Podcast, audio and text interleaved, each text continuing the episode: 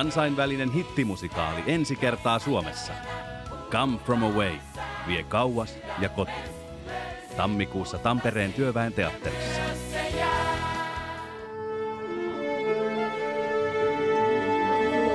Musikaalimatkassa Siirin ja Lauran kanssa.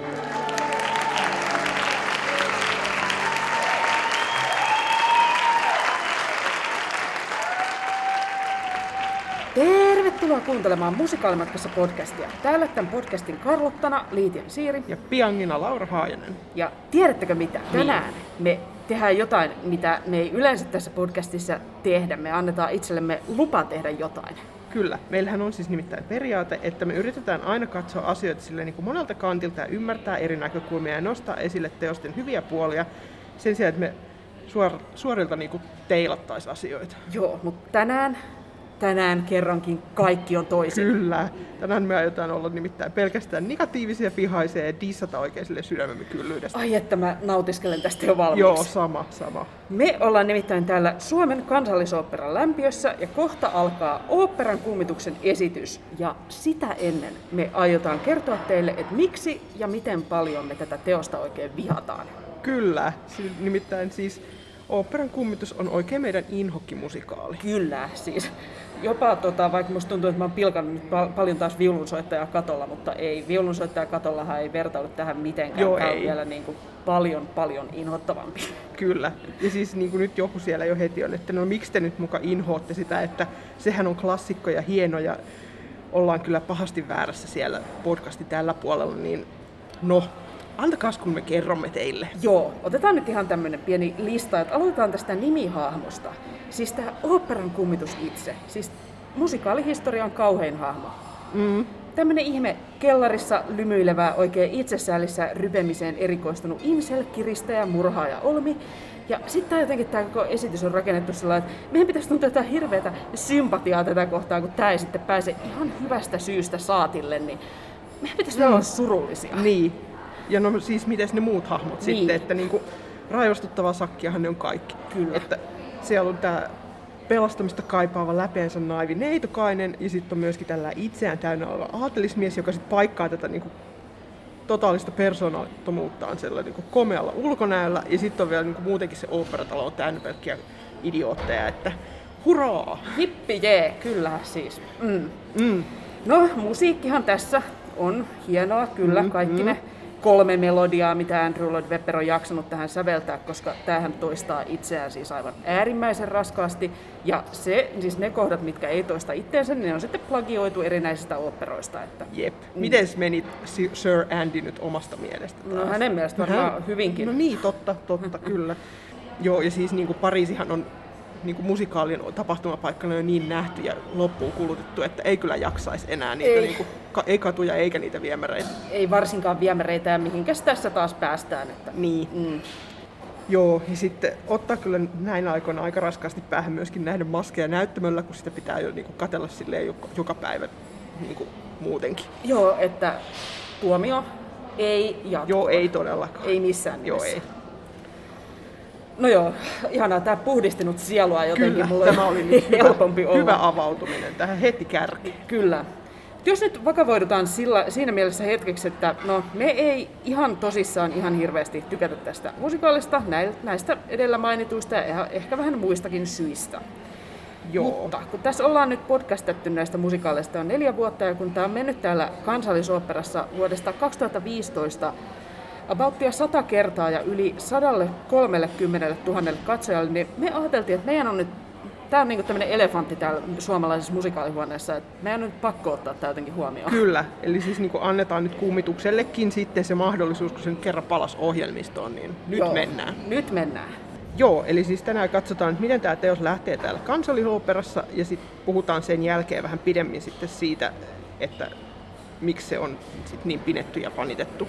Jep. Tai tietyissä piireissä kritisoitu ja vihattu. Jep. Mutta ei me nyt ihan ensimmäistä kertaa tässä olla pappia kyydissä tai kummitusta kattokruunussa tai mitä nyt ikinä. Jep. Et jos käydään nyt ensin nämä, nopeasti nämä tämän tuotannon olennaiset faktat läpi ja puhutaan sitten vielä ennen kuin mennään tänne katsomaan, niin hiukan siitä, että millainen suhde meillä on tähän kansallisoopperan tuotantoon. Joo, eli siis musiikki on totta kai Andrew Lloyd Webberin. Sanoitus Charles Hartin ja Richard Stilgoe, ja siis kansallisoperassa tämä esitetään alkukielellään, eli siis englanniksi. Joo, ja tämä perustuu Gaston Leroux romaaniin vuodelta 1910. Musikaalin käsikirjoittajina on toiminut Stilgoe ja Lloyd Webber. Joo, ja siis kansallisoperassa työryhmään kuuluu musiikin johtajana Nick Davies ja Kurt Kopecky, Ohjaajana on Tiina Puumalainen, lavastajana Teppo Järvinen, puut on suunnitellut Mariana Mutanen ja koreografina Osku Heiskanen. Ja rooleissa nähdään muun muassa Kristiinana Iida Antola, Hanna-Liina Vösa ja Sanna Iljin. Sitten nimiroolissa kummituksena Ville Rusanen ja Kevin Greenlaw. Ja Raulina Olli Tuovinen ja Joonas Orrain. Joo, ja sitten siis op, tämä opera nyt hehkuttaa muuten nettisivuillaan, että esityksessä on mukana Suomen kaikkien aikojen suurin ensemble solisteja, kuorolaisia ja tanssijoita. Että tästä ei enää tämä suomalainen niin sanottu suurmusikaali suurena. Joo, vai onko jollain siellä vielä isompi? Niin, voi meille. kertoa meille. No joo, mutta entäs se meidän suhde tähän tuotantoon, että onko meillä jotain yhteistä historiaa tämän kanssa jo olemassa ja millä odotuksella nyt ollaan liikenteessä? Vihan täyteisillä toki, mutta toki. haluatko tarkentaa? No joo, siis mä oon nähnyt tämän kerran. Mä, kävin, mä, mä sain tämän, me käytiin meidän äitin kanssa katsomassa tää silloin en nyt ihan tarkkaa vuotta muista, mutta meillä oli niinku liput silleen vuotta aikaisemmin ostettuna. Joo. Ja sitten me oltiin silleen, että nyt mennään. Mä sain ne tyyliin joululahjaksi seuraavan joulun jälkeisenä tyyliin. No niin. Tapanipäivän tai jotain tällaista, niin Joo. sitten mentiin. Että niinku, se oli Ihan, siis tollasen, jos olisi lapsena saanut tuollaisen joululahjan, no niin. niin olisi räjähtänyt kyllä niinku suoni päästä, mutta Joo. näistä oli, ihminen kasvaa niin. ja kypsyy. Joo. Meillä oli kyllä ihan hyvä reissu, että silloin oltiin jossain tuolla piippuhyllyllä, mutta tänään pääsee sitten vähän lähempää katsomaan, että jo sen puolesta on niinku silleen Joo. aika no. jeppistä. Mä kävin siis kahdesti syksyllä 2015 toisen kerran kaveriporukalla ja toisen sitten vähän puolivahingossa äitini ja kummitätini kanssa, että onhan tämä nyt, että ei musikaalikutsusta koskaan kieltäydytä, no vaikka musikaali olisi sitten tämäkin. Ja jos nyt ei takerruta näihin tarinan ongelmakohtiin, niin kyllä mä tätä ihan mielellään sillä katoin ja kuuntelin, että soi hyvin komeasti ja Joo. oli muutamia ihan hienoja näyttämäkuvia. Kyllä ehkä tämä on mulle vaan semmoinen, että tähän ei ole tullut oikein ajatuksissa palattua sen jälkeen. Niin. Että tästä ei jäänyt oikein niin muistijälkeen. Paitsi ehkä sellainen, että jos mun nyt täytyisi jotenkin arvostella, mä sanoisin, että sellaiset seiskan arvosta pertsaa, mm. niin ehkä nyt jännä nähdä, että miten tämä on tässä niin kuin kuuden vuoden aikana mahdollisesti. Onko tämä oma suhtautuminen tähän nyt tuleeko tuolta yhä sillä että olipa kädenlämpöistä vai niin. mikä, se, mikä se fiilis on? Totta. Jos Joo. nyt jätetään tässä, mä yritän nyt työntää niin kuin tämän nyt ehkä tämä kritiikit, nyt kun olemme saaneet puhdistettua sielustamme, niin mun ei tarvii ehkä nyt takertua niin sit joka sekunti tuolla Kyllä, toivottavasti.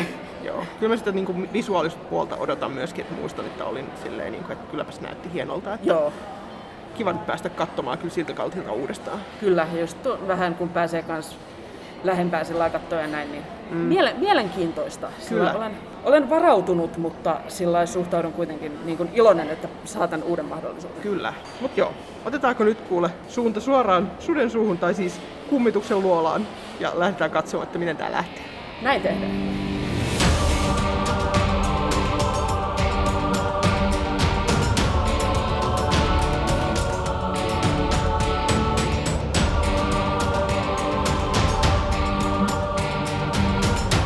Ollaan selvitty nyt tänne väliajalle asti, niin hei, sano nyt sinä, että mikä, mikä, mikä on tunnelma, että hampaiden kiristyksen määrä nyt asteikolla 1-10? No nyt on itse asiassa selvitty aika vähällä vielä, että nyt ollaan ehkä jossain nelosen kohdalla menossa. Että...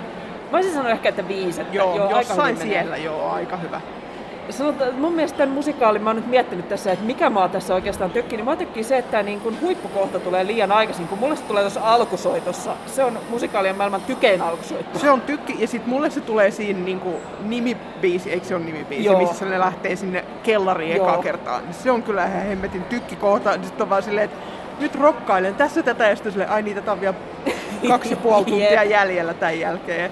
Jep, et jo, ehkä vähän tämä on herättänyt nyt monenlaisia tunteita kyllä mussa niin kuin turhautumisesta iloon asti. Joo. Mutta jos nyt luvat, vaikka me luvattiin olla erityisen negatiivisia, niin jos ne yritetään olla sillä hetki positiivisia, että mikä nyt on ollut parasta tähän mennessä? Siis toihan näyttää tosi hyvältä. Että niin toi visuaalinen puoli on kyllä kondiksessa, minkä on muistinkin, että se on, mutta niin nyt ihanaa nähdä se läheltä. Joo. Ja sitten niin valot ja näin. Joo, musta nämä just tota, Teppo Järvisen lavastus ja sitten tota, Timo Alhasen valot toimii hirveän Kyllä. nätisti yhteen, että tässä on monta sellaista näyttämökuvaa ollut, mistä tulee sellainen hyvä niin kuin viba tällaisesta operatalosta ennen kuin on niin kuin sähköt käytössä, Joo. että sellaisia kynttilöitä ja kaikkea tällaista ja vähän hämärää, niin Joo. näyttää hyvältä. Kyllä. Ja siis niin kuin mitä mä sanoin jo tuossa siitä, että siinä kun ne lähtee eka kertaa sinne kellariin, niin se porrasviritelmä on aivan Joo. huikea. Että niin kuin, sen mä muistin siltä edelliseltäkin kerralta, Joo. että mä olin ollut siinä kohtaa silleen, että nyt on muuten hyvää. Ja nyt oli se edelleenkin ihan hemmetin hyvää. Ja sit musta kans, jos miettii näitä roolita, niin kyllä toi Kaisa Ranta Karlottana on, On. nyt vienyt mun sydämen. Ku- kyllä. Pidän. Hänen kiukuttelunsa on Joo. katsottavaa. Kyllä, 110 prosenttia draamakuningatar. Kyllä. Rakastan. Ensin tiedän, vähän tää kummitus nyt on kyllä mulle yhä ongelmallinen hahmo, että mä en kyllä, Joo. pitääks meidän nyt symppaa sitä jo No tässä niin, no en kans tiedä. Mä en tiedä mitä mä tuntisin. Ehkä se selviää meille vielä. Ehkä se vielä selviää. Joo, no pitäisikö meidän nyt lähteä selvittämään tätä kummituksen mysteeriä Kyllä. kakkospuolikkaalla? Joo. Katsotaan nyt ensin, että onnistutaanko me vielä muuttamaan mielemme tuosta kummituksesta ja palataan sitten studiosta käsin vähän pohtimaan tarkemmin, että mitä tuli nähtyä ja mitä siitä pitäisi oikein ajatella. Kyllä.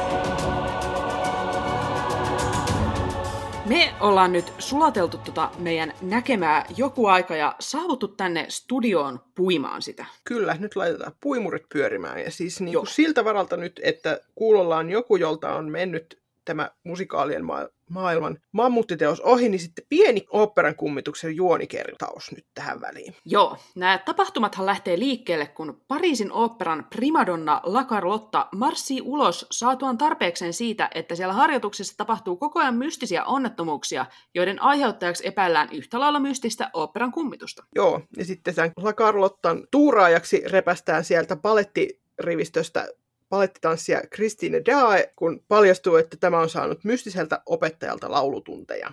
Onpa mystistä. Kyllä. Kaikki on kamalan mystistä tässä. Mutta joo, sitten Kristiin hurmaa yleisön ja nämä mysteerit lähtee sitten purkautumaan, kun paljastuu, että hänen salaperäinen opettajansa on itse oopperan kummitus, joka uskottelee Kristinelle olevansa tämän isävainaan lähettämä musiikin enkeli. Oikeasti hän on siis ehkä tällainen kellarissa asunut ihan tavallinen kaveri, joka on Mm. Tykästynyt vähän gootimpaa estetiikkaa, mutta sitä hän ei kerro kellekään. Jep. Mutta joo, kummitushan haluaa tehdä Kristinestä tähden ja ehkäpä myös morsiamensa. Joo, ja sitten jotta tämä ei olisi nyt Kristinelle liian helppoa tämä elämä, niin siis Kristinen lapsuuden ystävä ja nykyinen kosia Raul ei sitten suostu jäämään sinne lehdelle vaan soittelemaan, vaan kun on tällainen yliluonnollinen entiteetti pikittelemässä hänen sydämensä valittua, niin hän sitten julistaa tälle kummitukselle sodan. Joo. Niin mitäs tästä tarinasta ja teoksesta pitäisi ajatella? Että onko tämä meidän kummitusviha liioteltua vai onko se peräti oikeutettua? Joo, niin siis pohditaan ensin nyt tässä vähän kansallisoopperassa nähtyä ja sitten teosta yleisesti ja sitten kysytään vielä sen jälkeen myös yhdeltä kansallisoopperan Kristineltä, että mistä tässä hänen mielestään on kyse. Eli aloitetaan siitä, että mitä tuli nähtyä? Mitä sä oot mieltä, että kannattiko meidän tosiaan antaa kummitukselle uusi mahdollisuus? No siis osittain joo, kyllä kannatti. Joo. Annetaan tähän alkuun nyt kiitokset. Eli Kyllä. Kansallisoopperan tuotannossa me kiitetään seuraavia asioita. Kyllä, ihan ensimmäiseksi kiitämme kansallisoopperaa näistä lehdistölipuista, joilla me pääsimme katsomaan. Kyllä, iso kiitos heille. Joo, No seuraavaksi me kiitetään orkesteria ja laulajia, koska tässähän orkesteri on 46 henkinen ja laulajia on 61, niin näin muhkeena oopperan kummitusta tai musikaaleja ylipäätään pääsee kuulemaan vaan erittäin harvoin. Esimerkiksi West Endissä kummituksen orkesteri pienentyi koronatauon myötä 27 hengestä 14, että on tämä ihan jossain eri suuruusluokassa täällä meillä. kyllä. Et siis niinku tosi hienoa, että miten opera tällä tuotannolla niinku legitimoi musikaalimusiikkia. Se kyllä ansaitsee päästä oikeuksiinsa oikein tällaisen suuren orkesterin soittamana. Kyllä, ja esimerkiksi Ruotsissa onkin paljon yleisempää, että oopperatalot tekee myös musikaaleja, mutta meillä kansallisopera on tehnyt niitä tätä ennen vain neljä, niin ehkä voidaan vaan sanoa, että hei, lisää vaan jatkossa, tämä on hyvä suunta ja Kyllä, antaa tulla vaan enemmän. joo. Ja sit myös haluamme kiittää ja kehua siis Teppovää Järvisen lavastusta ja Timo Alhasen valoja, että siis kuten sanottua, niin ne pelaa oikein kauniisti yhteen keskenänsä. Joo. Ja niin pelaa kauniisti yhteen myös Kaisa Rannan Karlotta ja Johannes Vatiuksen Piangi, jotka Kyllä. on ihania myöskin erikseen. Mm. että edellinen on todella herkullinen alusta loppuun ja jälkimmäinen tukee tätä primadonnaansa aivan niin kuin ihanan uskollisesti. Et hän selvästi aamiaisella joka päivä nauttii oikein ison lasillisen kunnioitan karlottaa mehua ja juo sen pohjaa asti tyhjäksi. Kyllä. Ja siis myös voimme kiittää Andrew Lloyd Webberin kykyä säveltää korvamatoja, koska siis tämä musiikkihan on soinut päässä niin sanotusti koko rahan edestä nyt. Joo, tämä on ehkä vähän niillä rajoilla, että onko tämä oikeastaan mm. hyvä juttu vai onko tämä jonkunlainen kirous, mutta onhan se taito, että osaa oikeasti tehdä noin tarttuvaa musiikkia. Tämä Kyllä. on niin kuin yksi maailman tarttuvimmista musikaaleista, niin hei, ei kai sitä voi kuin peukuttaa. Mm. Ja sitten me kiitetään vielä tätä fiilistä, että saataisiin olla siellä täydessä katsomossa kokemassa taidetta yhdessä. Että olihan se ihanaa siellä ja korostui vielä oikein täällä kansallisoopperan loppuun myydyssä katsomossa, kun oltiin porukalla saman asian ääressä. Niin se, on aina, se on aina hienoa. No se on kyllä aina hienoa. Mutta siis näistä huolimatta se fiilis siellä niin kuin esityksen jälkeen ei sitten kuitenkaan ollut ihan erityisen niin kuin hyvä, vaan ehkä enemminkin sitten ärsyyntynyt. Joo, komppaan todellakin olin ärsyyntynyt. Joo, että nyt sitten seuraavaksi moitimme tästä Tiino Puumalaisen ohjauksen sellaista niin kuin latteutta ja yllätyksettömyyttä, että se ei tuonut tarinaan oikein mitään uutta, ja sitten täällä myöskin lähdemateriaalin huonot puolet korostu siinä aika paljon, kun niitä ei sitten pyritty peittämään tai selittämään mitenkään. Joo. Eipä siis sinänsä sillä, että se olisi ohjaajan vika, että siinä tekstissä on näitä huonoja puolia, mutta ehkä sitä katsojana toivoisit, kun tällainen teksti on valittu ohjelmistoon, niin niitä huonoja juttuja yritettäisiin jotenkin tarmokkaammin sieltä häivyttää, mutta no sitä ei nyt tässä ainakaan meidän silmiin ihan hirveästi tapahdu.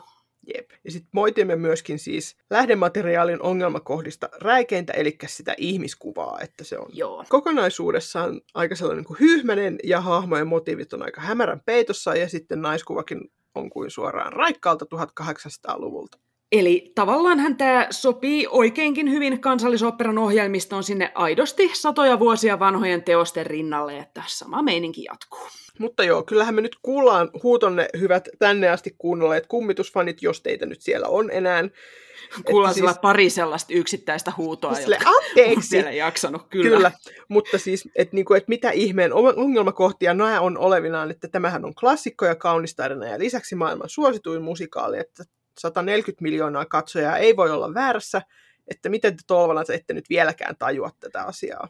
No, mä voin tehdä tunnustuksen tähän väliin. Siis mä olen joskus tajunnut tämän asian. Mä olen aikanaan fanittanut tätä teosta, että tähän oli yksi ensimmäisistä West End-musikaaleista, jonka mä näin. Enkä mä siinä näkemisen jälkeen kuunnellut parin kuukauteen paljon mitään muuta kuin tätä. Et se oli niin kuin mun mielestä aivan huippukiehtova juttu jotenkin se koko maailma, mikä siinä teoksessa oli, niin mä olin niin kuin aivan lumoutunut. Mutta jotenkin siinä kävi niin, että aika äkkiä se lumo sitten rupesi karisemaan, että mä tehokuuntelin sen musiikin jotenkin siinä parissa kuukaudessa, kun ei mitään muuta mennyt kuin tätä, niin itselleni aivan rikki. Ja sitten kun mä rupesin niinku pohtimaan, että okei, mitä tämä nyt oikeastaan on syönyt tämä tarina, niin mulle jäi vähän sellainen nihkeä tunne, että, niin, että onko tämä nyt oikeastaan niin hirveän ihana, kun tätä nyt miettii. Joo. Mitäs sulla? Onko sulla jotain tunnustettavaa? no siis, Mulla on käynyt vähän samalla tämä, mutta huomattavasti nopeammalla aikavälillä, koska siis mähän menin kanssa katsomaan Lontoossa tämän, ja olin siinä ekan puolella näin sille, että tämä on niinku parasta ikinä, että tämä on, on tykkiä ja hienoa ja upeata ja soi hienosti ja kuulostaa hyvältä ja musiikki on upeata ja blaa. Ja näin, ja sitten siinä kakkospuolikkaan loppupuolella alkoi tulla silleen, että ei hemmetti, että mitä tämä oikeastaan on, että niin kuin, nyt kyllä oikeasti. Että olen mä kanssa tästä niin kuin, tykitellyt jotain biisejä, mutta niin kuin, sen jälkeenkin, mutta on ollut vähän silleen, että tähän ei nyt vissiin ihan hirveästi tarvitse kajota enää, että se tuli aika nopeasti siinä. Joo. Ihan näissä mä sentään kävin katsomassa sen pari kertaa, Joo. että mulle ei käynyt ihan, ihan ei noussut seinä noin nopeasti pystyyn, mutta nousi sitten lopulta kuitenkin. Joo, mäkin melkein kävin katsoa uudestaan, mutta sitten päädyin loppupelissä vikeliin vissiin sillä Joo. reissulla. Että... Mutta niin, mikä niin. meitä tässä nyt ihan vakavasti ottaen ärsyttää? Niin, että kun tämän, nyt tänä syksynä on muutenkin ollut teemana tämä musikaalien ihmiskuva, niin pohditaanpa nyt operan kummituksen hahmoja ja ihmiskuvaa. Niin... Joo, sieltähän se ärsytys kumpuaa. Sieltähän se kumpuaa, joo. Aloitetaan ihan nimihahmosta kummituksesta itsestään, kenestäpä niin. muustakaan. Kenestäpä muusta. Hän on se oikein poster boy tässä, että mm. Hän siellä pari kertaa kääntymässä näyttämöllä ja hän on kuitenkin nimihahmo ja päähenkilö ja kumartaa viimeisenä ja mm. face on, tai maski on julisteessa ja näin, niin hänestä ei voi olla puhumatta. Jep. No, ehkä siis, kun me katsottiin tätä kansallisoperan tuotantoa, niin jäi kyllä vähän mietityttämään, että miten meidän katsojien olisi tarkoitus siis suhtautua tähän nimihahmoon. Että onko tätä kummitusta ihan pakko sympata, jos ei niinku yhtään tunnu siltä? No siis ei kyllä mun mielestä ole. jos, tässä kohtaa, jos ei halua, niin ei ole pakko. Joo, ei ole pakko. Joo. Mutta onhan siinä se, että jos sitä ei symppaa, niin sitten tämä niinku kokonaisuus jossain mielessä kyllä kärsii. Totta. Et siis kummitus esitetään totta kai ihan suoraan murhaajana, kiristäjänä ja manipuloijana, ja nämä toimet myös tuomitaan siellä tekstissä, eli hahmoon voi halutessaan suhtautua ihan suoraviivaisesti tämän Kristinen ja Raulin onnea uhkaavana pahiksena. Mutta sitten toisaalta tämän hahmon olisi kuitenkin oltava sen verran kiehtova, että me voidaan tosissaan uskoa, että tämä Kristiin harkitsee jättävänsä Raulin tämän kummituksen vuoksi. Muutenhan tämä tarinan loppupuolen jännite hyytyy aivan täysin. No jep. Ja sitten myös ihan tämän tarinan lopussa kyllä niiden yleisön sympatioiden olisi oltava siellä kummituksen puolella, tai sitten se niin kuin viime minuutit sillä lässähtää, että kun se kummitus laulaa siinä, että it's over now, the music of the night, niin ei se yleisöltä tavoiteltu reaktio ole ainakaan mikään, että no terve menoa ja pysy poissa. Niin, niin kuin mulla silloin katsoessa. Mutta joo. Eli siis jos se näyttelijä ei onnistu taidokkaasti tuomaan esille sen kummituksen eri puolia ja tasapainottamaan kylmäveristä murhaajaa ja sitten toisaalta hyväksyntää etsivää onnetonta ihmistä, niin käsissähän on sitten aika iso ongelmatilanne siinä kohtaa. Jep. Ja ehkä jos nyt on aika minun mielipiteelleni, ja milloin Aina on aika tässä podcastissa ei olisi kyllä, Mm-hmm. niin mä en voi sanoa pitäväni tästä kummituksesta hahmona, mutta tuolla kansallisoperassa mä mietin, että näähän onnistuu esittämään tämän suht realistisesti tämän kummituksen. Et Totta. mä sain sellaisen fiiliksen, että tällä tyypillä on niinku todella vakavia vaikeuksia ymmärtää muita ihmisiä, mikä ei ole mikään ihme, jos se on ikänsä asunut yksin kaikkien syrjimänä ja pelkäämänä siellä operatalon kellarissa. Mutta sitten tuntuu, että tämä Tämä jotenkin, tämä fiilis on tavallaan kans ristiriidassa sen materiaalin itsensä mm. kanssa. Että siinä lopussa sitten, kun Kristine käy oikein niin kuin himokkaasti suutelemaan tätä kummitusta, mulle tuli kyllä sellainen olo, että Ää, mitä, mitä hän tekee? Mm. Niin kuin, että kun tämä tuntuu niin tämmöiseltä susien kasvattamalta mieslapselta tämä kummitus, niin oli vähän sellainen, että niin kuin, että suutelisitko tuolla tavalla viidakkokirjan Mowglia? Tämä, tämä, ei, tämä ei ole oikein. Niin. Et, ehkä antaisin sellaisen äidillisen pusun hänen päälaelleen, mutta Kyllä, otsalle moiskauttaisin ja olisin, että Joo. ter, ter. Voisi antaa jonkun tikkarin, että rauhoitus, mm. rauhoitus nyt kyllä tästä. Siis jos ette ole nähnyt tätä tuotantoa tai kuvia, niin tämä, tämähän on hyvin erilainen tämä kansallisoopperan kummituksen habitus verrattuna siihen Mm. alkuperäiseen. Et meillä se on tällainen niin kuin pitkätukkainen, pitkätakkinen, vähän rokkarin oloinen, tämmöinen, jotenkin mulle tulee mieleen niin kuin rutiköyhän miehen Tuomas Holopainen hänestä. Kyllä. Niin sit se, se niin kuin ei ole samalla tavalla tällainen karismaattinen tai seksikäs kuin tämä alkuperäisen ohjauksen Mm. niin kuin täydellisesti istuvaan pukuun pukeutuva sliipattu tukka herrasmiestyyppi, niin Mm. ehkä se niin kuin vaikeuttaa tätä tämän hahmon kiehtovan puolen näkemistä, että siinä ei ole edes ulkoisesti niin kuin tällaista sivistyneen herrasmiehen habitusta. Niin. Et mun silmään tämä vaikuttaa väärään aikaa ja paikkaan eksyneeltä musiikkinörtiltä. Hän, hänen olisi pitänyt mennä Hot Topickiin tai jonnekin muuhun goottikauppaan ostamaan vähän lisää releitä, mutta hän eksyi jostain syystä operan kellariin ja jutti Ei sinne. Ja, ulos sieltä. jep. Hän herättää ehkä mussa parhaimmillaan nihkeetä sääliä. Joo. Mut hei, tavallaan tätä tilannetta nyt tasapainottaa se, että kansallisoperan Raul vaikuttaa aika sellaiselta putkiaivoiselta machoilijalta, että Jipi. he ovat nyt saman nihkeä kolikon kaksi eri puolta. Joo, siis se Raul ei kyllä juurikaan pysähy kuuntelemaan näitä Kristiinen huolia, vaan eniten häntä kiinnostaa voittaa kummitus. Ja jos sillä hahmolla nyt mahdollisesti on joku herkkä puoli jossain, niin ei sitä kyllä meillä nosteta ainakaan esille. Joo, että ei siis ole mikään ilmiselvästi Kristinelle se niin kuin, lainausmerkissä parempi vaihtoehto, että Kristine parkaa. Joo, tuntuu, että Kristine on muutenkin, hän on näistä kolmesta se heittämällä älykkäin, mutta Mm, jotenkin hän on silti näiden kahden urpon välissä. kyllä, Kristinellä on se aivosolu tässä kolmikossa nyt. Joo. Mutta joo, tiivistäen näistä tarinan tärkeistä miehistä voisi ehkä sanoa seuraavaa, että sekä kummitus että Raul on mahdollista esittää monitahoisesti ja sympaattisesti, mutta se on hyvin vahvasti ohjauksesta ja näyttelijöistä kiinni, ja ehkä just sellainen asia, mikä jää tästä puumalaisen ohjauksesta aika pitkälti puuttumaan. Joo, että siis tekstin tasolla Raulilla on tietysti erityinen riski jäädä hyvin sellaiseksi kaksiulotteiseksi, koska se hahmon funktio on olla enemmän vastavoima tälle kummitukselle kuin sitten ehkä omana itsenään kiinnostava ja kolmiulotteinen. Niin joo. Joo, harmi sinänsä.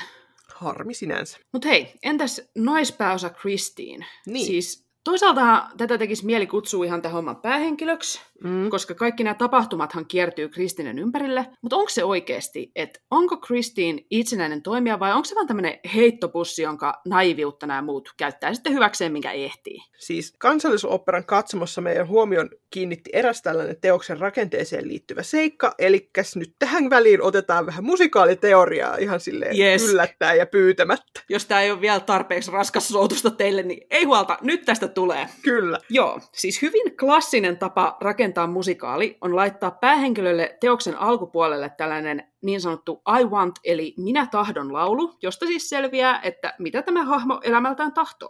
Joo, ja siis tämä hahmon tahtoma asia ei aina ole se, että mitä hän sitten oikeasti tarvitsee tai se, mitä hän sitten lopulta saa, mutta että tässä laulussa hahmo joka tapauksessa kertoo näistä toiveistaan ja yleensä saa täten yleisön ymmärryksen ja sympatiat puolelleen sitten. Pari oppikirja-esimerkkiä tästä voisi olla vaikka Elizan Wouldn't It Be Loverly My Fair Ladystä, Rogerin Once on Glory Rentistä tai Elphaban The Wizard and I Wickedistä. Joo, ja siis myöskin Disney-leffat hyödyntää tätä, minkä kerkeävät, että siis et Arielin Part of Your World, Quasimodon Out There ja Vajanan How Far I'll Go on malliesimerkkejä tästä. Joo, sielläkin näitä piisaa. Ja yleensähän musikaalin päähenkilön tunnistaa helposti ihan siitä, että hän on se ensimmäinen hahmo, joka tulee sitten laulamaan näistä toiveistaan tällaista biisiä, niin sitten voi vaan mennä, että ahaa, tätä tyyppiä meidän on tarkoitus nyt seurata. Kyllä. Ja siis tähän tämänpäiväiseen aiheeseen tämä liittyy siten, että operan kummituksessa oikeastaan kenelläkään ei ole tällaista perinteistä I Want-laulua. Joo, siis selväksi käy toki muutenkin, että nämä molemmat miehet tässä tahtoo Kristinen, mutta mitä tämä Kristinen itse tahtoo? Niin, Se on mysteeri. se on mysteeri. Koska siis Kristinen ensimmäinen iso kappale on itse asiassa aaria kuvitteellisessa oopperassa, eli siis ei suoraan kerro hänen omista tunteistaan. Joo, ja muuten sen laulut on aika pitkälti sillä toteavia, että tilanne on nyt tämä. Et ehkä Joo. Lähinnä tällaista I Want-laulua olisi ykkösnäytöksen puolella tämä Ask of You-duetto, missä Kristiin näennäisesti kertoo siitä, mitä hän haluaa, mutta kun oikeastaan se kertoo siitä, että mitä Kristiin haluaa Raulin suhteen, ei niinkään, että mitä se haluaa niin koko elämänsä suhteen, niin se nyt on vähän siellä rajoilla, että onko tämä nyt oikeastaan. Niin, I Want Lite. Joo, Mutta siis ainoa kerta, kun me näemme Kristinen aivan omi- omana itsenään ja omissa vaatteissaan, eli ei siis tarinan sisäisten operoiden rooliasuissa tai naamiaisasuissa, ja sitten myöskin laulamassa ikiomista asioistaan on, kun hän menee isänsä haudalle ja laulaa Wishing You Were Somehow Here Again soolon, mutta sitten tässä vaiheessahan ollaan edetty jo pitkälle kakkosnäytökseen. Joo, eli Kristinin hahmo jää sillä harmillisen etäiseksi katsojalle. Ja kun sen ei anneta kertoa meille paljon itsestään, niin Mm. sitä on surullisen helppo tulkita ensisijaisesti näiden tarinan miesten toiminnan kohteena. Että joko ajattelee, että se on niinku tämä kummituksen manipulaation uhri, tai sitten ajattelee, että no, hän on tämmöinen avuton neitokainen, joka kaipaa sankarillista pelastajaa, eli se Raulia. Mm. Mikä ei siis tietenkään tarkoita, etteikö tällaisia tarinoita saisi kertoa tai että Kristiin tekisi jotain väärin, koska siis muuthan tässä kohtelee häntä väärin, mutta siis voidaan pohtia, että miksi teoksen kirjoittajat halus kuvata nuoren päähenkilönaisen just näin. Niin, että jos tämä olisi niin kuin tarina nuoresta tenorista, joka Mm. tempaistaan sieltä tota, balettimiesten rivistä johonkin suuren tenorirooliin, niin olisiko hän sitten ihan tällainen? Jotenkin. Jep. epäilen. Niin, vähän sama. Kuvaa Kristinestä uhrina on kyllä mahdollista ohjauksen keinoin jonkun verran torjua tai laajentaa. Et esimerkiksi Mhm. mm-hmm. Virossa esitettiin joku aika sitten tätä Georg Malviuksen ohjausta, missä Kristin sai yhdessä vaiheessa selvästi tarpeekseen Raulin miesselityksistä ja suuttu sille. Ja sitten tämä Kristin ja kummituksen suhde esitettiin niin kuin oppilaana ja tähän pelottavan vahvan pakkomielteen kehittävänä opettajana ilman mitään romanttisia tai seksuaalisia tunteita sieltä Kristinen suunnasta, niin en mä tiedä, mä tykkäsin tosta ihan hirveästi. Ja sitten kun mä olin nähnyt ton, niin mä kyllä petyin, että kansallisoopperassa ei uskallettu tehdä niin kuin yhtä rohkeata uudelleen tulkintaa. Joo, no siis mä en ole nähnyt tota, mutta se kuulostaa kyllä aika hyvältä tulkinnalta, että arvostan. Kyllä. Mutta joo, mitenkäs nämä muut naishahmot sitten? No hyvä on, että ainakin tässä on niitä. No kyllä. Tässähän on siis useita naishahmoja, joilla on hyvin erilaiset funktiot. Et meillä on tämä oman alansa huippuammattilainen Carlotta, ja Kristinellä on tukenaan naispuolinen ystävä Meg, ja Raulia puolestaan avustaa eteenpäin tämä balettiopettaja Madame Giry, joka tietää näistä operatalon salaisuuksista enemmän kuin moni arvaiskaan. Joo, ja siis ikävää on toisaalta sitten se, että miten nämä keskeisimmät naishahmot, eli Kristiin ja Carlotta, asetetaan toisiaan vastaan. Että siis vaikka Kristiine nyt viekin siltä Carlottalta sen roolit, niin hän tekee sen tämän kummituksen vaatimuksesta, eli oikeastaan heillä olisi niin kuin yhteinen vihollinen. Joo. Siis eihän tämä Carlotta ole mitenkään kohtuuton, kun hän vaatii parempaa työturvallisuutta ja tuntee olonsa ahdistuneeksi, kun tämmöinen ihme kummitus uhkailee. No niin näinpä. Tavallaan kukapa ei tuntisi. No niin, että siis kyllä ne paremmassa maailmassa liittoutuisi yhteen ja kummitusta ja tai sitten tämän oopperan ammattitaidotonta johtoporrasta vastaan, että Joo. siellä on kyllä kanssa pellejä täynnä se johtoporras. Tarinan mieskuva täydentyy näillä oopperan johtavilla idiooteilla. kyllä, Mutta joo, siis paremmassa maailmassa täys niin Kristiina Carlotta AY-jyrät pistävät. Pariisin taidemaailman työsuhdeasiat järjestykseen. kyllä. Mutta siis joo, nyt tiivistävän, niin tekstin tasolla oopperan kummituksen ihmiskuva edustaa suht voimakkaasti nyt sellaista mennyttä maailmaa. Onhan tässä pohjimmiltaan hyvä sanoma, että kummitus oppii sitten kunnioittamaan Kristinen omaa tahtoa. No, manipuloituaan Mm. tätä ensin kaksi ja puoli tuntia, että vähän kyllä sellainen... Kyllä, Ei nyt tuu kauhean mitään aika edes. silleen rimaa hipoen mennään kyllä tässä. Joo, ei tuu mitään You Tried-tähteä. Joo, Hän ei. Ei oikeastaan edes yrittänyt. Hän jo harjoittelee. Kyllä. Mutta onhan siis tässä on niinku keskiössä symbolisella tasolla tällainen hyvin klassinen asetelma, että nuoren naisen on valittava romanttisen ja seksuaalisen rakkauden turvallisen ja salaperäisen päivän ja yön väliltä, ja vaihtoehdot on ruumiillistettu kahtena erilaisena miehenä, totta kai. Kyllä. Minäpä muuna. Joo, siis toki on ikiaikainen dilemma tämä, mutta mennyttä maailmaa siinä mielessä, että näitä vaihtoehtoja on vain kaksi. Joo, siis missään vaiheessahan tässä ei mitenkään edes vihjasta, että ehkä nainen voisi myös elää vaikka ihan ilman miestä. Kuvitelkaas miten radikaalia. Niin, tai toisaalta vaikka saada samassa suhteessa sitten sekä sen romanttisen että seksuaalisen täyttymyksen, että olispa, Eikä ei tuommoista Ei. ole olemassakaan. joo ei, Ei voida edes, mielikuvitus ei liidä sinne asti. ei riitä. Että joo, melkoinen sykero on tämä oopperan kummituksen ihmiskuva, kun siihen Kyllä. Yrittää yhtään kaivautua. Niin mitä luulet, olisikohan nyt aika pyytää asiantuntija-apua tämän purkamiseen?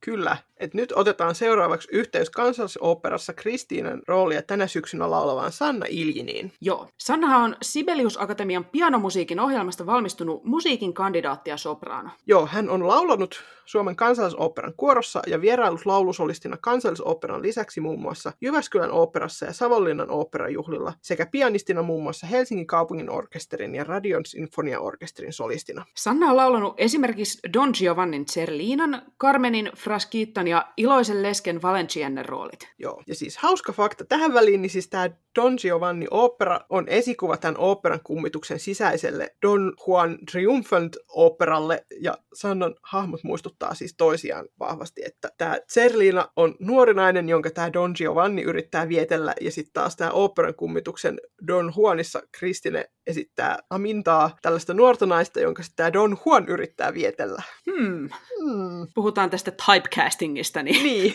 tämä aika hyvin osu yksin. kyllä. Mutta joo, seuraavaksi Sanna kertoo meille, että kuka Christine Daye hänen mielestään on, ja lisäksi me jutellaan Sannan kanssa siitä, että millaista musikaalin esittäminen on perinteiseen oopperaan verrattuna. Joo.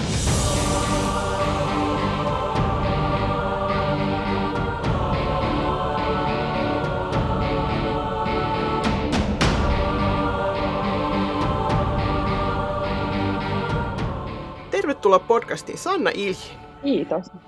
Meillä on tässä sulle ensin pari tällaista meidän perinteistä esittelykysymystä, niin mikä on viimeisin sun näkemä musikaali joko livenä tai elokuvana ja mitä sä oot pitänyt siitä? Mä olin katsomassa Lillateatterissa tuon Oncein ja pidin ihan hirveästi. Siis itkin varmaan vielä vartin sen jälkeen, kun Joo. kävelin, kävelin sieltä portaat ylös Yrjön kadulle. Että tota, et se, se oli erittäin koskettava ja hieno. Et, ja nyt varsinkin, että oli niin upeaa kuulla niin mieletön ensemble yhdessä lavalla. Ja jotenkin se heidän niin kuin yhteensulautunut laulu ja soitto ja into ja, ja jotenkin energia ja kaikki, niin se oli, se oli todella upea kokemus, että suosittelen ihan kaikille. menkää katsomaan once. Joo, ei voi kuin Joo. kompata, se on kyllä todella hieno tuotanto. Joo, Kyllä. mä en nyt tätä, tässä äänitellessä en ole nähnyt vielä, mutta suunnitelmissa on, että Hyvä. odotan mielenkiinnolla innolla. Joo, ja sitten toisena kysymyksenä, niin kenen kanssa sä haluaisit esittää musikaalidueton ja mitä te ehkä, ehkä esittäisitte? No tota, uh, mä oon päässyt nyt tekemään kyllä upeiden taiteilijoiden kanssa ja mä oon tosi onnellinen siitä, mutta kyllä mä nyt myös pienenä Phantom-fanina, niin tämä Ramin Karimloo, niin tota, hän, hän olisi sellainen, että jos hänen kanssa pääsisi tekemään vähän Kristinen ja kummituksen duettoa, niin, niin se olisi kyllä semmoinen suuri unelma. Kuuntelisin. Samoin, kyllä. Voisitko kertoa meille nyt omin sanoin, että millainen henkilö tämä Christine Dae on? Joo, no se on, se on, muutama, se on enemmän kuin muutama sana. Joo, Christine Daye on, hän on siis nuori nainen ja tota, oikeastaan musta tuntuu, että koko tämä operakummituksen tarina on jotenkin hänen kasvukertomuksensa. Että hän, hän tässä teoksen alussa, niin hän on vielä tämmöinen hieman hukassa oleva ää, tanssityttö, joka tota, käy, käy laulutunneilla sitten jollain mentorilla, josta hän ei tiedä, kuka hän on. Sitten hän on menettänyt isänsä. Ja tota, että hän, hän on niin kuin Pariisin ooperassa niin kuin tämmöisenä ensemble-työntekijänä. Ja sitten yhtäkkiä hänelle tulee tämmöinen tilaisuus päästä, päästä laulamaan sit illan päärooli. Ja, tota, ja siitä sitten lähtee tämmöinen kehityskaari, mihin liittyy, liittyy sitten tämä kokonaan tämä naiseksi kasvaminen. Että, että lapsuuden ystävä, miespuolinen ystävä Raoul de Vicomte tulee tulee tota hänen, hänen luokseen ja, ja tota, sitten he niin kuin rakastuvat. Ja sitten sit tässä on tämä kummituksen tarina myös, eli tämmöinen musiikin maailma, johon Christine viedään, mitä hän siellä kokee ja kaikki ne tunteet on hänelle aivan uusia.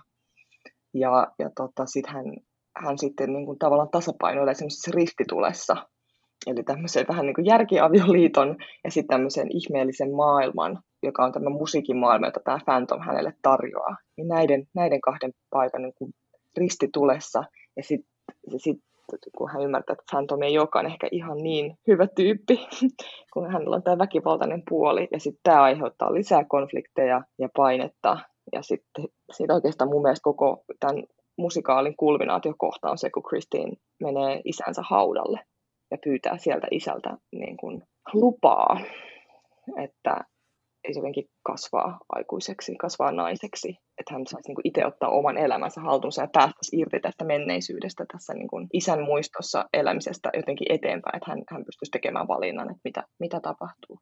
Ja sitten lopussahan Christine todellakin tietää, mitä hän haluaa, että sitten kun on, on tämä kuuluisa tyrmäkohtaus, tai mikä, mikä ei nyt ole tyrmä, mutta tämä Phantomin ma- maailmassa tapahtuva kohtaus, niin, niin tota, niin silloin Kristin, Kristin tietää, että mitä, mitä hän tekee.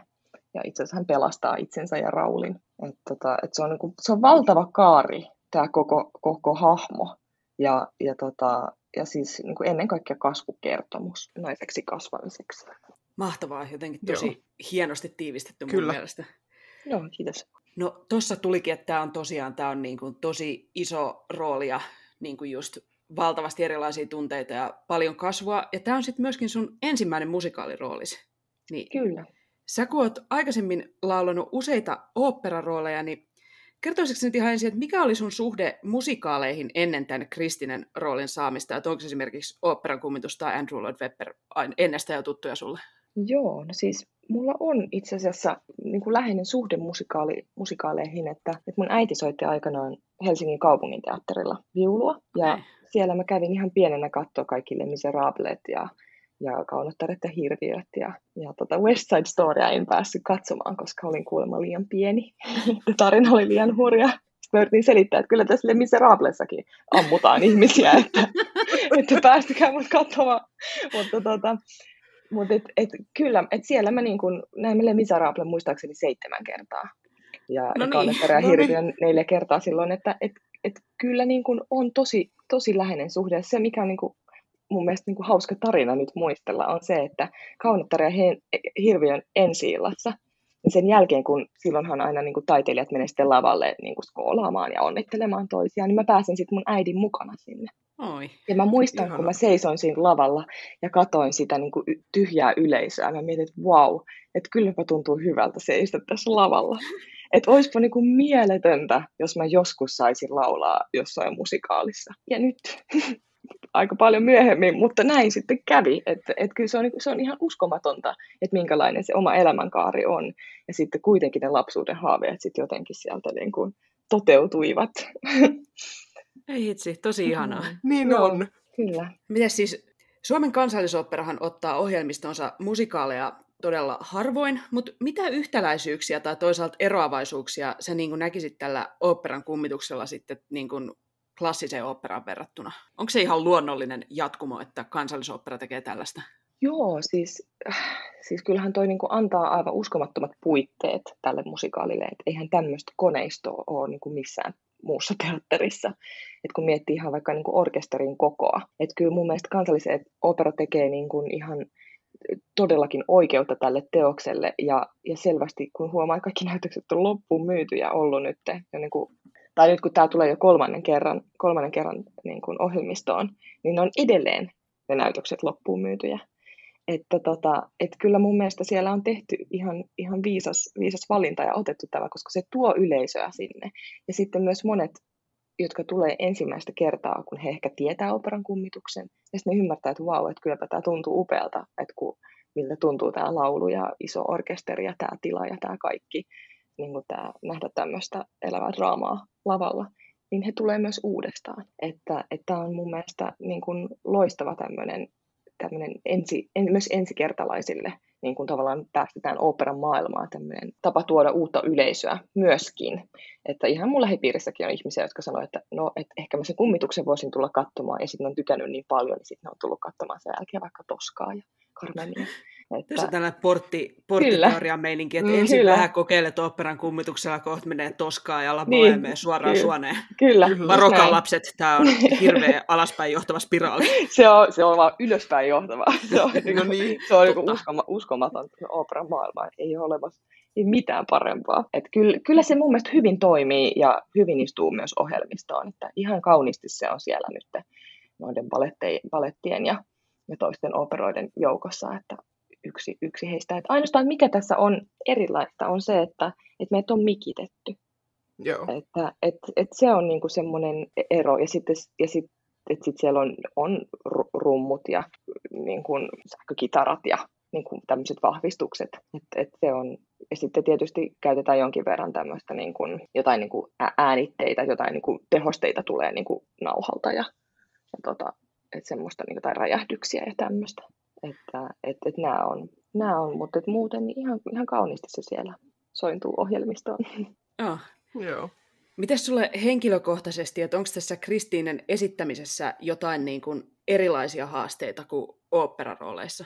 No, ehkä se, että Kristin, kun hän on kuitenkin tanssija, niin sitten meillä on tämä niin kuin tanssijan osuus esitettävänä, että siellä ihan ammattibalettitanssijoiden joukossa, joukossa mä sitten hypin, hypin ja tota, tulen aluksi lavalle ja, ja meillä on niin kuin ihan kunnon koreografiat. Et, et siinä on varmasti enemmän tanssimista kuin perusoperaroolissa, joka yleensä on ehkä jotain muutama valssiaskel varovasti. niin, tota, niin se, se on niin kuin erona että, että vaaditaan semmoista niin kuin tietynlaista niin kuin fyysisyyttä si- siihen suuntaan. Se, mikä on niin kuin, hauska yksityiskohta just tässä, tässä produktiossa on se, että, että tämä La Carlotta, eli tämä operan primadonna, jonka kanssa Kristinellä on aika paljon debattia sitten. Mm. Carlotta koko ajan tota, sorsii Kristineen ja, ja niin kuin painaa häntä alaspäin. Niin hän on mun lauluopettaja.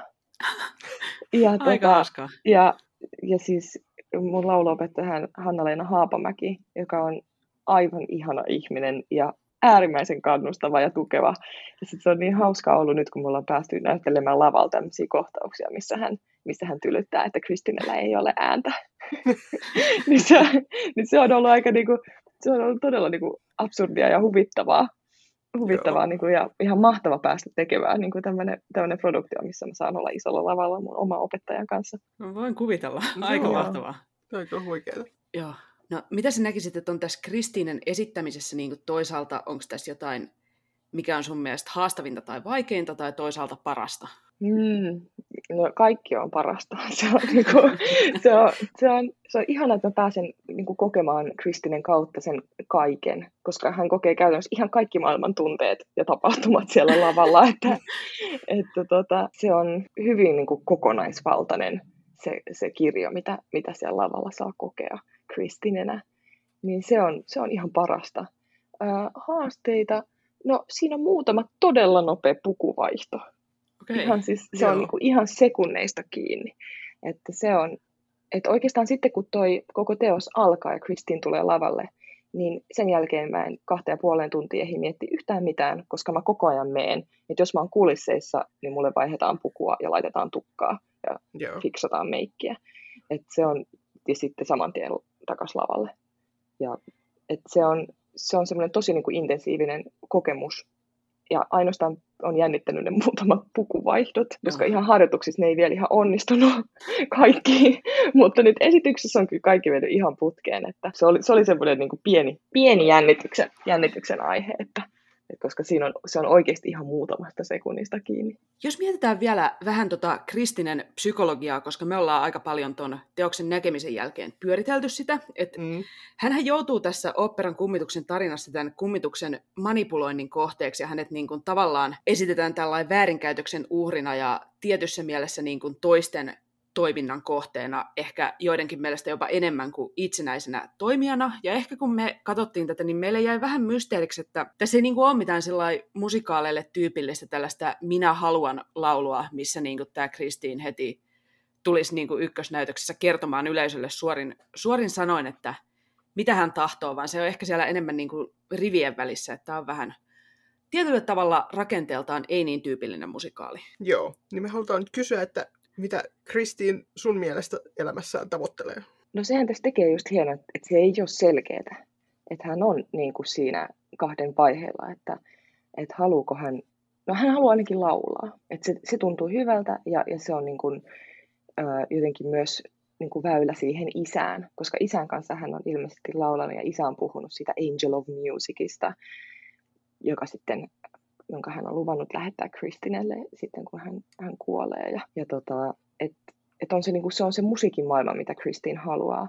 No sitten hän on varmasti halunnut myös tanssia, koska hän on tanssijana siellä niin kuin balletissa. Mutta äm, kyllä mä luulen, että Kristin haluaa turvaa. Ja sitä hän Raul hänelle tarjoaa. Ö, rikas, hyvässä asemassa oleva mies, joka on tuttu lapsuudesta ja tota, tunnustaa Kristinelle rakkautensa ja sitten Christine sanoi myös hänelle, että, no, ollaan sitten yhdessä. että et, et tavallaan se, että et kyllä mä koen, että hän, hän haluaisi turvaa, mutta hän haluaisi myös elää sitä unelmaa elämäänsä sen musiikin parissa. Ja tässähän se tulee just tämä pieni konflikti, että onko se mahdollista saavuttaa samaan aikaan. Tässä me, me ei ihan varmoja voida nyt olla tässä siitä, että, että jos ja kun Christine valitsee Raulin, niin saako hän jatkaa laulajan uraansa. Mm. Vai vaatiiko sosiaalinen mm. asema sitä, että hän luopuu siitä? Niin, tämähän on aika karu mm. tämä, niin kun tämä sijoittuu sinne jonnekin 1800-luvun lopulle, niin oli vähän kyllä Kyllä. silloinhan nämä oli niin tärkeitä asioita, just että niin. aatelinen ei niin vaan voi mennä naimisiin minkään tuollaisen lavalla hauskuttavan esiintyvän, esiintyvän taiteilijan kanssa. Niin Jep. Oli vähän eri, erilainen maailma siinä suhteessa. Kyllä. Ja sitten sit toisaalta se, mitä kummitus tarjoaa, niin se tarjoaa just sitä ihmeellistä musiikin maailmaa. Mutta sitten siihen liittyy taas niin tämä kaikki muu, mikä kummitukseen liittyy. Eli tämmöinen ehkä hallitsematon niin kun väkivalta ja ihmeelliset teot, mitkä sitten taas niin kun, ei ehkä ihan istu Christian tota, maailman kuvaan ja semmoiseen maailmaan, missä hän haluaisi elää. Oh, niin sen takia se ei, olekaan, se ei olekaan ihan selkeä, että, että mitä hän haluaa. Ja, ja se on just nimenomaan se hautaus maakohtaus, jossa hän isältään niin kuin pyytää apua ja, ja niin kuin miettii, että mitä hänen pitäisi tehdä. Niin sehän on just se, se joka kertoo tästä ristitulesta, että mi, miten mun pitäisi tehdä isä. Että ainakin hän haluaa kasvaa, kasvaa naiseksi ja niin kuin tehdä itse päätöksensä ja, ja niin hän sitten oh. lopulta tekeekin. Entä jos sä vielä tiivistät, niin miten sä kuvailisit tätä Kristine ja kummituksen välistä suhdetta? No sehän on alun perin tämmöinen niin kuin mentori Kristinelle tämä kummitus, Eli siinä on jonkinlainen tämmöinen niin kuin opettaja-oppilasasetelma, mutta sittenhän se aika pian kääntyy siihen, että kummitus alkaa lupailla Kristinelle aariassaan, että, että, että tule tänne ja hän näyttää sinulle tämän musiikin ihmeellisen maailman.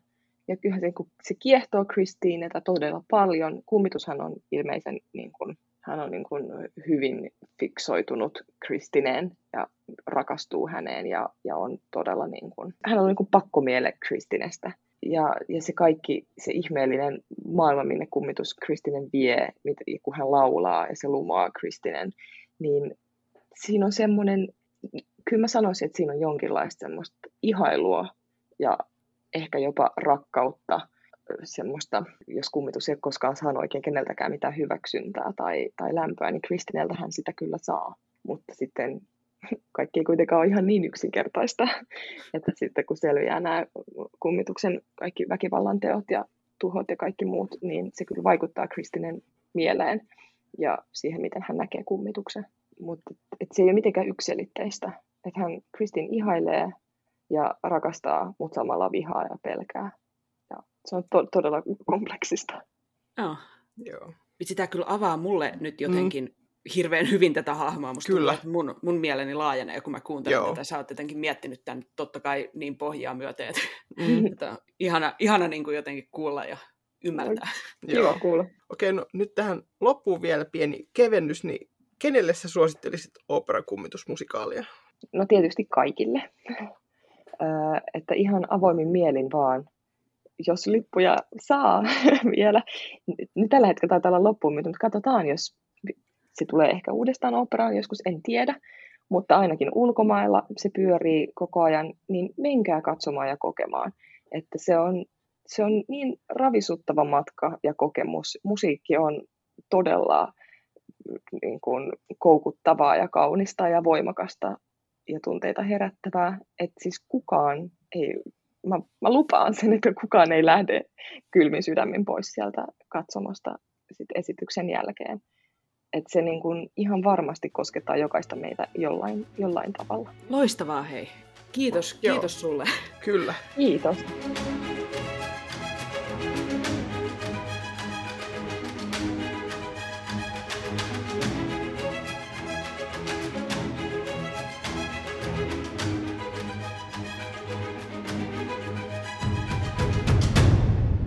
Kiitos haastattelusta, Sanna. Tämä avasi kyllä meidän silmiä. Kyllä, kiitos paljon. Ja nyt me yritetään tähän jakson loppuun ottaa vielä vähän tällainen diplomaattisempi asenne kuin jakson alussa ja pohtia, että miksi operan kummitus on niin tavattoman suosittu musikaali, että mikä tässä nyt on hyvää ja kiinnostavaa? No onhan tämä esteettisesti kaikilla tavoilla upea musikaali. No niinhän se on. Ja siis niin kuin se sävellystyö kuuluu monien mielestä Sir Andy Berheimistoon, niin ainakaan siis tämän tarttuvuutta ei voi kukaan kiistää. Joo, ei tosiaankaan, ei tosiaankaan. Niin aikaisemmin jo sivuttiin. Jep. Ja sitten kun tässä on tämä niin kuin tapahtumapaikka, niin tällainen vanha oopperatalo ja on naamiaiskohtaus ja on tällaisia oopperoita siellä musikaalin sisällä, niin kyllähän nämä tarjoaa hyvät mahdollisuudet revitellä visuaalisesti. Mm. Et ainakin se niin kuin alkuperäisen ohjauksen visuaalisuus on varmaan yksi niistä elementeistä, että miksi tämä on ollut niin suosittu, että se todella tekee vaikutuksen ja esimerkiksi ne puvut on niin järkyttävän yksityiskohtaisia siellä, että ei, ei mitään rajaa. Niin Kyllä, wow. joo. Ja siis kukapa voisi unohtaa tämän yleisön niskaan paiskattavan kattokruunun. Että...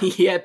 Uh. No entäs nämä sitten nämä hahmot? Siis me ollaan nyt puhuttu tässä siitä, että ne on monin tavoin ongelmallisia, mutta onhan ne myös monin tavoin kiinnostavia, että vaikka nyt tämä meidän aikaisemmin kritisoima Kristiinin motiivien hämäräksi jättäminen, niin kyllä se voi semmoinenkin jollekulle toiselle olla ihan aidosti kiehtovaa monitulkintaisuutta, että tässä niin kuin on. Tässä on mahdollisuuksia just sellaiseen monitulkintaisuuteen, mistä moni pitää. Joo, siis Sannalla oli kyllä hyvä pointti tästä Kristiinen kasvutarinasta, että siis joku toinen olisi ehkä kirjoittanut sen selkeämmin etualalle. Niin, esimerkiksi nämä Jeston ja Kopit, jotka teki sen toisen Phantom-musikaali, josta meillä on jaksokin, niin käykää kuuntelemassa se. Joo, ja siis antanut Kristinelle siinä niin enemmän tilaisuuksia puhua omista tunteistaan, mutta että kyllä se tässäkin on osittain vaan siellä rivien välissä. Joo. Että Kristiinen dilemma, että valitako nyt kunnollinen kosia ja todennäköisesti luopua omasta urasta musiikin parissa vai tehdäkö sitten aivan niin kuin täysin normien vastainen valinta, niin onhan se ihan oikea ongelma. Et, se ei ole ongelma, joka sellaisenaan enää nykyään olisi täällä länsimaissa olemassa, mutta kyllä se ennen vanhaan oli.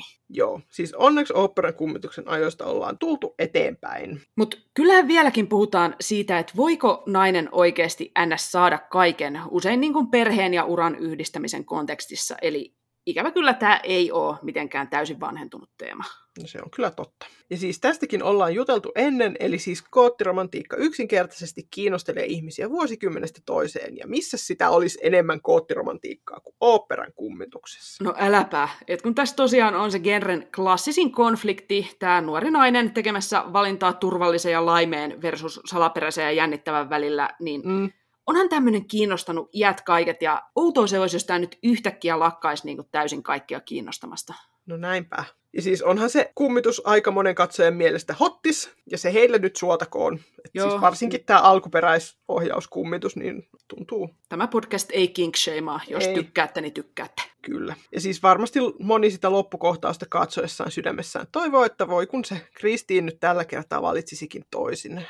Ja niin taisi toivoa Andrew Lloyd Webberkin. Tästä tulee lisää meidän seuraavassa jaksossa, että pysykäähän kuulolla. Kyllä. Ja sitten voisi miettiä, että varmaan tätä operan kummitusta on jo vuosikausia kannatellut myös jossain määrin tämä sen oma maine maailman suosituimpana musikaalina. Että se on niinku kääntynyt sillä että tämä homma ruokkii oikeastaan itteensä. Jep, että siis 140 miljoonaa ihmistä ei tosiaan voi olla väärässä, tai jos ovatkin, niin kyllähän sen epäilijän on sitten mentävä ihan omilla kahdella silmällään katsomaan itse, että miten väärässä he sitten ovat. Jep, ja tähän on ollut maailman teatteripääkaupungeissa eritoten turistien suosiossa. Joo, että siis nyt kun turismi on koronan takia vähentynyt ja asiantuntijat arvioivat, että kestää vuosia ennen kuin se palaa ennalleen, niin on kyllä mielenkiintoista nähdä, että miten kummitukselle nyt käy. Joo, sehän on palannut näyttämölle sekä West Endissä että Broadwaylla, niin ans nyt katsoa, että jaksaako tämä teos houkutella niin paljon paikallisia katsomoihin, että nämä tuotannot selviää siihen asti, että turistien määrä on taas ennallaan. Jep, vaan kävi niille miten kävi, niin tätä nähdään kyllä ympäri maailmaa eri teattereiden tuotantoina aivan takulla jatkossakin. Joo, että ehkä jos vedetään yhteen, niin me nyt ei kyllä vieläkään faniteta oopperan kummitusta, mutta jos sä fanitat, niin sä saat täältä oikein aidon virallisen musikaalimatkassa siunauksen, että hei, anna palaa ja nautit täysillä. Kyllä. Ja siis ohjaajilta me kuitenkin ehkä toivotaan, että kun nyt seuraavan kerran tulee mahdollisuus tehdä oopperan kummituksista uusi ei-replika-tuotanto, niin josko sitä Kristinen omaa tahtoa ja agendaa saisi mielellään silleen niin kuin oikein alleviivaten esille, niin se olisi Joo. kiva. Se olisi hienoa. Kun eihän tämä tarina kaikilta osin enää sitä nykypäivää ole. Näinpä. Mutta saa nyt nähdä, että tuleeko tämmöinen asia meillä Suomessa ikinä ajankohtaiseksi. Yleisö, mm. kun ei tosiaankaan ole vielä kyllästynyt tähän kansallisoperan tulkintaan. Että vaikka meistä ei nyt faneja tullutkaan, niin saanemme tähän loppuun toivottaa tuotannolle onnea ja pitkää ikää. Kyllä. Ja nyt sitten perinteinen kysymys kuuntelijoille, niin mitä mieltä te olette operan kummituksesta, että onko se ihana romanttinen tarina vai aikansa nähnyt aikansa tuote? Ja entä mitä te tykkäätte tästä kansallisoperan tulkinnasta, niin kertokaa meille. Joo, kaikki mielipiteet laidasta laitaan meille. Me ollaan sosiaalisessa mediassa, Facebookissa ollaan nimellä Musikaalimatkassa, Twitterissä at musikaalimatka tai sähköpostia saa laittaa osoitteeseen musikaalimatkassa at gmail.com. Joo, ja jos tämä jakso herätti teissä nyt joko pyhää vihaa tai sitten sellaista sympatiavihaa tai muuten vaan haluatte jakaa muuten vaan vihaa. muuten vaan vihaa, niin pistäkää he jaksoa jakoon. Joo, kaikki nyt kummitusfanit jaatte tämän kaikille kavereille, että kuunnelkaa, miten väärässä nämä idiotit on. Kyllä. Me arvostetaan kaikkia jakoja, vihajakoja ja muunlaisia. Kyllä. Ja nyt musikaalimatkassa kiittää ja kuittaa. Siiri kiittää. Ja Laura kuittaa.